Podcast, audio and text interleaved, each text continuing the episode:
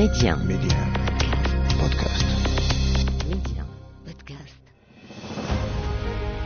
يقال من لا تاريخ له لا مستقبل له، والتاريخ المغربي ماض مجيد يحفل بالوقائع والأحداث. أفتح معكم أنا محمد الغول كتابه، وأختار لكم منه كل أسبوع صفحة من صفحاته المشرقة، صفحات من التاريخ.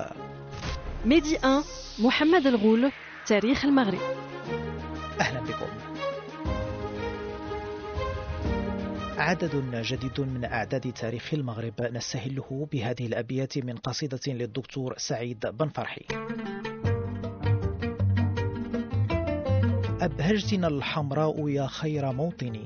ويا رمز هذا القطر في الشرق والغرب، ملكت محاسن الطبيعة كلها، فصرت عروسا للجنوب بلا ريب.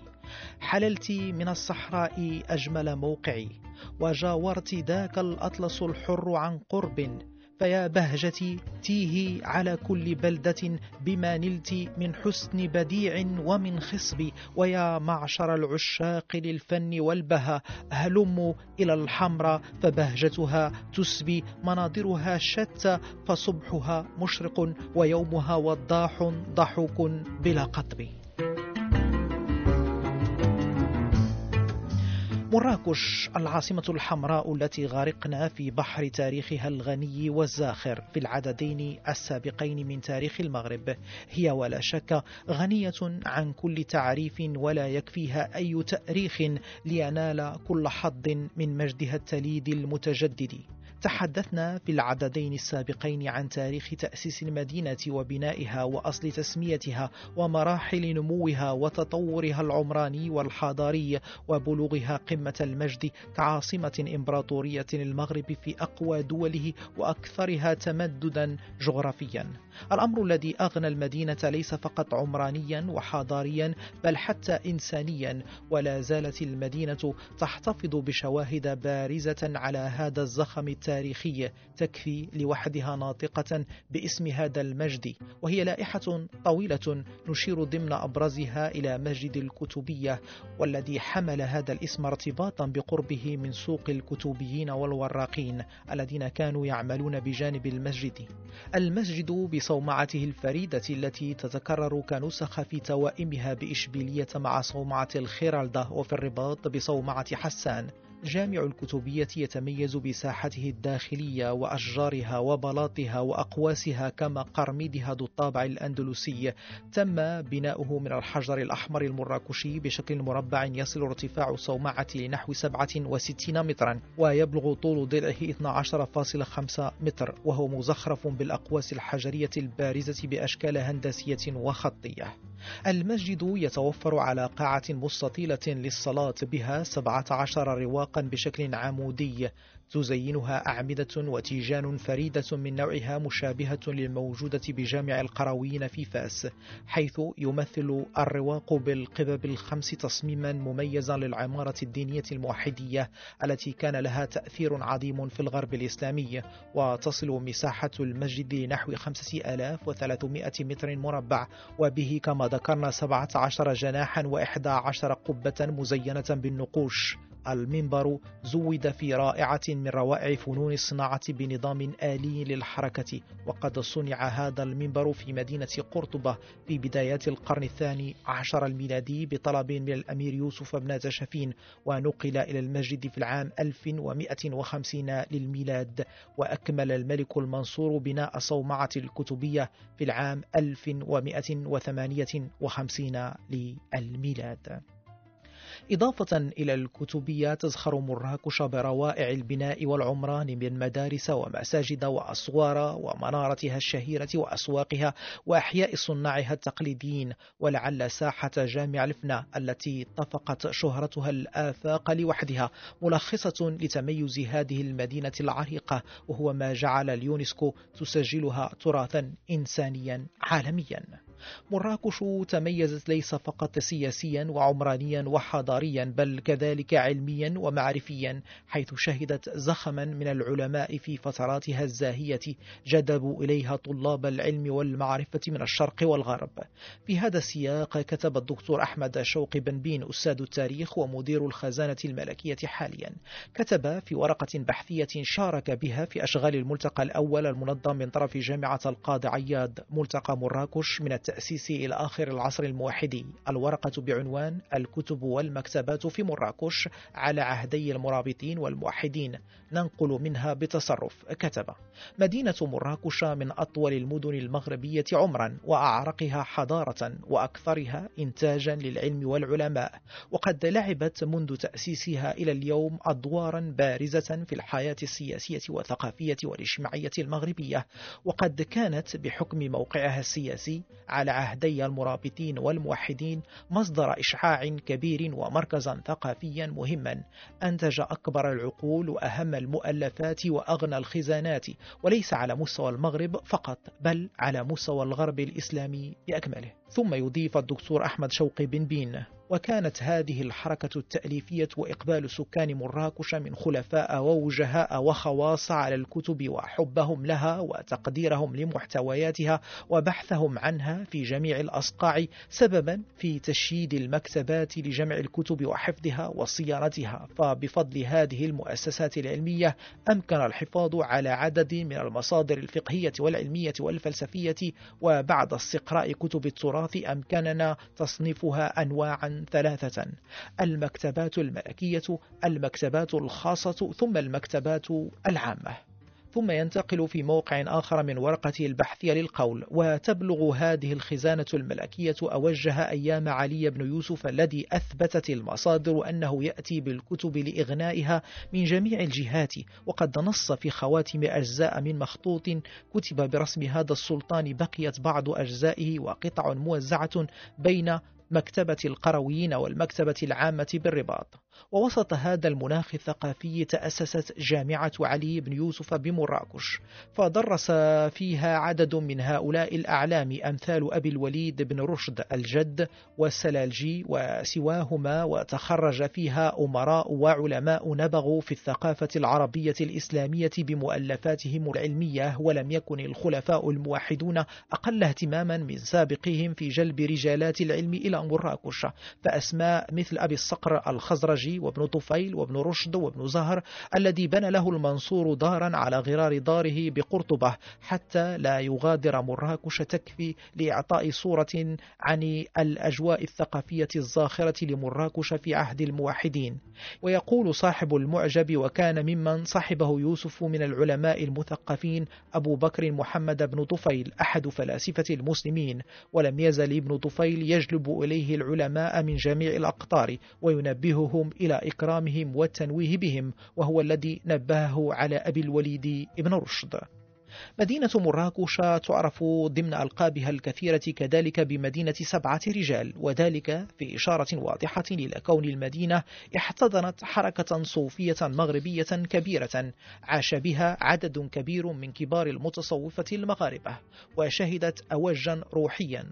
إذن مراكش هذه المدينة التي لا يفتح باب من أبوابها إلا وتدفق عبره الحكي عابقا بسحر الحضارة وعتاقة التاريخ، لا يمكننا مهما حاولنا أن نلم بكل هذا الزخم الزاخر لتاريخها، ولكن حاولنا ما استطعنا خلال هذه الأعداد 3 من تاريخ المغرب والتي خصصناها للحديث عن تاريخ هذه المدينة الساحرة. ونواصل ذلك مع ضيفنا الأستاذ عبد المنعم جمال أبو الهدى، مسؤول البنايات التاريخية والتراثية في مديرية الثقافة لجهة مراكش. أستاذ عبد المنعم، ارتباطا بحديثك عن وجود حي للجالية الأندلسية، نعرف بأن مدينة مراكش ارتبطت بالأندلس منذ نشأتها تقريبا مع الدولة المرابطية، باعتبار أن الدولة المرابطية حكمت الأندلس مباشرة بعد معركة الزلقة. كان للأندلس تأثير كبير على مدينة مراكش، ولمراكش عبر الدولة المرابطية والدولة الموحدية تأثير على الأندلس. ربما أبرز تأثير هو التوأمة ما بين المسجدين الصومعتين الخيرالدا الخيرالدا في إشبيلية والكتبية في مدينة مراكش، إضافة إلى مجموعة من الآثار التاريخية التي تشهد على عظمة المدينة والتي لا زالت ماثلة للعيان الآن. هناك سهريج المنار مراكش، وهذا سبق أن تحدثنا بخصوصه في حلقة سابقة معك أستاذ عبد المنعم، وعطيتنا بخصوصه معلومات وافية، والتسجيل لا زال متوفرا لمن أراد أن يتابع حلقة سهريج المنار مراكش عبر تحميل تطبيق ميديان بودكاست. فقط أعود إلى هذا التأثير المتبادل ما بين الأندلس ومدينة مراكش، تأثيرات متبادلة وتداعيات واضحة لا زالت في العمران ربما أستاذ عبد المنعم. أكيد سي محمد أن هناك تأثير الأندلسي فكان جليا، فمنذ الدولة المرابطة كان هناك تأثير، فكما قلت أنه نظام الاختلاط كان معروف في عهد في الأندلس، كان معروفا في إسبانيا، معروفا في شبه الجزيرة العربية وفي منطقة الحجاز، معروفة في إيران ولكن أنه نظرا لأن الاستقرار كان يتطلب في المياه، فأنه السلطان أو أمير المسلمين علي بن يوسف استقطب عالما أندلسيا يعرف يسمى أبو عبيد الله بن يونس، الذي كان له الفضل في شق الخطارات وكان له دور كبير في غسل الحدائق و اشتهار المدينه بالنخيل الى غير ذلك، ثم كذلك في بناء القنطره بالتنسيف، والتنسيف كان اشتغل فيها العلماء الاندلس، وحتى العلماء كانوا يجلبوا من الاندلس. لا ننسى ان الدوله المرابطيه كانت تستشير مع العلماء في منظومهم، كانت تستشير مع العلماء لاقامه البنايات، في تصوير مدينه مراكش مثلا اقامه السور، استشارت مع العلماء منهم ابو بن رشد الكبير، كذلك مجموعه من البلاد اخرى. ننسى ان الدوله الموحديه ومهندسها وأشهر مهندسها فهو الحاج يعيش الملقي أو معروف بالأحواص الملقي، كانت أفضل العمائر في عهد الدولة الموحدية، منها مسجد الكتبية، منها سهريج المنارة، كان هو من الأندلس وجلب جلب خبرته إلى مدينة مراكش. كذلك من ننسى المقصورة الميكانيكية التي تميز بها مسجد الكتبية، فمفتكره هو مهندس أندلسي. العلماء الذين كانوا يدرسون بمسجد بن يوسف فكانوا يأتون من الأندلس، كان لهم دور كبير في تلقين العلوم الدينية والشرعية والنقلية بجامع بن يوسف الذي اشتهر إلى جامع القرويين في المغرب. ثم هناك من هذا الدور الذي لعبه الأندلس فسيستمر في عهد الدولة السعدية. ولا ننسى أن الحروب والمعارك التي قام بها السعديون كان من أبرزهم، كان هناك مثلا نقول قائد أندلسي يعرف بجودر باشا، كان هو أندلسي، وهذا الدور لعبه في البلاط أو في العمائر أو في حتى في البناءات. كان مفروضا على الدولة السعدية أن تقيم لهم حي يعرف بحي رياض الزيتون لاستقطاب الجالية الأندلسية. ثم أنه من العادات التي اشتهرت بها او المغرب بصفه عامه، مثلا في المآتم، في اللباس الابيض التي ترتديها المراه بعد وفاه الزوج، فهو اللون الابيض. هذا من التاثيرات الاندلسيه التي دخلت الى المغرب. كذلك انه نجد مثلا بالنسبه للناعوره وسط من التاثيرات الاندلسيه. لا ننسى انه الزخارف التي تميزوا بها العمائر التاريخيه المغربيه، مثلا في قبور السعديين بالنسبه للزليج المتشابك، وكذلك تعدد الزخارف في الجبس المنحوت من المؤثرات الأندلسية. كذلك في المباني التاريخية في الزلقة، هناك التأثيرات الأندلسية التي استمرت حتى بداية الدولة العلوية، والآن كانت لها مؤثرات. ثم ننسى أن حتى بالنسبة للكنة هناك اختلاف الكنة بين مراكش وبين الشمال، مثلا بالنسبة للتسكين مع نقول مثلا بالنسبة لمدينة مراكش كان هناك نقول واقف مثلا السكون، بالنسبة للشمال يكون واقف الكثرة. هذا تأثير من المؤثرات الأندلسية. كذلك بالنسبة بعد الألعاب التي دخلت إلى المغرب وخاصة مراكش كانت لها تأثيرات أندلسية. إذا المجمل القول هناك مؤثرات أندلسية برزت منذ تأسيس الدولة المرابطية حتى يومنا هذا، استمرت، وحتى نضيف إليها في العادات والتقاليد بالنسبة للأكل، بعض المشروبات والحلويات غير ذلك، فهناك مؤثرات أندلسية واستمرت. وكما قلت في حديثك أن هناك انصحت بتوأم بين الخيرالدا وإشبيلية والكتبية بمراكش وصامت حسان بن رباط. هناك المؤسس هو وحيد، هو ويعقوب المنصور الوحيد. إذا كانت هناك مؤثرات جعلت أنه التاريخ مشترك بين الأندلس والمغرب. ومراكش حضرت على الأقل معارضة صلح بين المغرب وإسبانيا في القرن 18، وكان لها دور كبير في استقطاب مجموعة من العلماء والباحثين القادمين من الأندلس عبر التاريخ. أستاذ عبد المنعم، لكي لا أطيل عليك نتوقف وقفة أخيرة في إطار حديثنا عن تاريخ مدينة مراكش مع ساحة جامع الفناء. صحيح أن مراكش بكاملها دخلت الإرث الإنساني، لكن كذلك ساحة الفناء دخلت هي كذلك لائحة الإرث الإنساني الذي يجب الحفاظ عليه. صحيح أن ذلك احتاج معركة ما ليس زمن الحديث بها، لكن هذه الساحة لها قصة. ما قصة هذه الساحة وما قصة اسمها، وما هي أبرز، ربما لأن تعدد روايات، ما هي الرواية الأصح والأقرب إلى أن تكون صحيحة أستاذ عبد المنعم؟ أكيد أنه ساحة جامع الفناء ارتبطت ارتباط وثيق بتاريخ مراكش، ارتبطت منذ التأسيس. يعني منذ تأسيس مدينة مراكش كانت الساحة متواجدة، كانت تعرف بالساحة الكبرى، الساعة، الرحبة. يعني أنه في منظور الأندلة الإسلامية كان هناك يعني مقر الخلافة أو الخلافة اللي يعرف بقصر الحجر. أول حين بقيت هناك بعض البقايا من قصر الحجر، ثم كانت هناك همزة وصل يعني تفصيل للسكان على القصر، وكانت هي الساحة الكبرى وهي الرحبة وهي الساعة. يعني أنه هذه الساحة ستتقلص في الدولة الموحدة التي بعد بناء القصبة في جنوب مدينة مراكش في أواخر القرن الثاني عشر، ثم أن هذا الاسم تبقى الساحة الكبرى حتى عاد الدولة السعودية التي يتغير اسمها من الساحة الكبرى إلى ساحة جامع الفناء، لأن كان هناك كما يقال أن مسجد الهناء الذي بني في عهد أحمد المنصور الذهبي ورد ذكره في كتاب تاريخ السودان. قيل عن أن أحمد المنصور الذهبي قام ببناء جامع الهناء أو مسجد الهناء، لكنه لم يتم، وتوفي أحمد المنصور الذهبي بمرض الطاعون، وتحول، لأن هذه الفترة عرف المغرب الطاعون، توفي به أحمد المنصور الذهبي، ثم تحول مسجد الهناء إلى مسجد الفناء. يعني ثم ارتبط بالفناء وارتبط بالساعة والساحة، فأصبحت ساحة الفناء، ومع الاستمرار في الكلمة ستتحول ساحة الفناء إلى ساحة الفناء ثم جامع الفناء، لأنه كان هناك جامع قديم يعرف بجامع الفناء، وهكذا حافظت هذه الساحة على تسميتها يعني منذ يعني القرن السادس عشر، يعني منتصف القرن السادس عشر ستصبح تسميتها بساحة جامع الفناء. وهذه الساحة فهي لها يعني كان لها دور، أولا دور همزة الوصل أو صلة الوصل بين الحي المخزني والحي يعني السكان في مركز استقلال مدينة مراكش، لكن أدوارها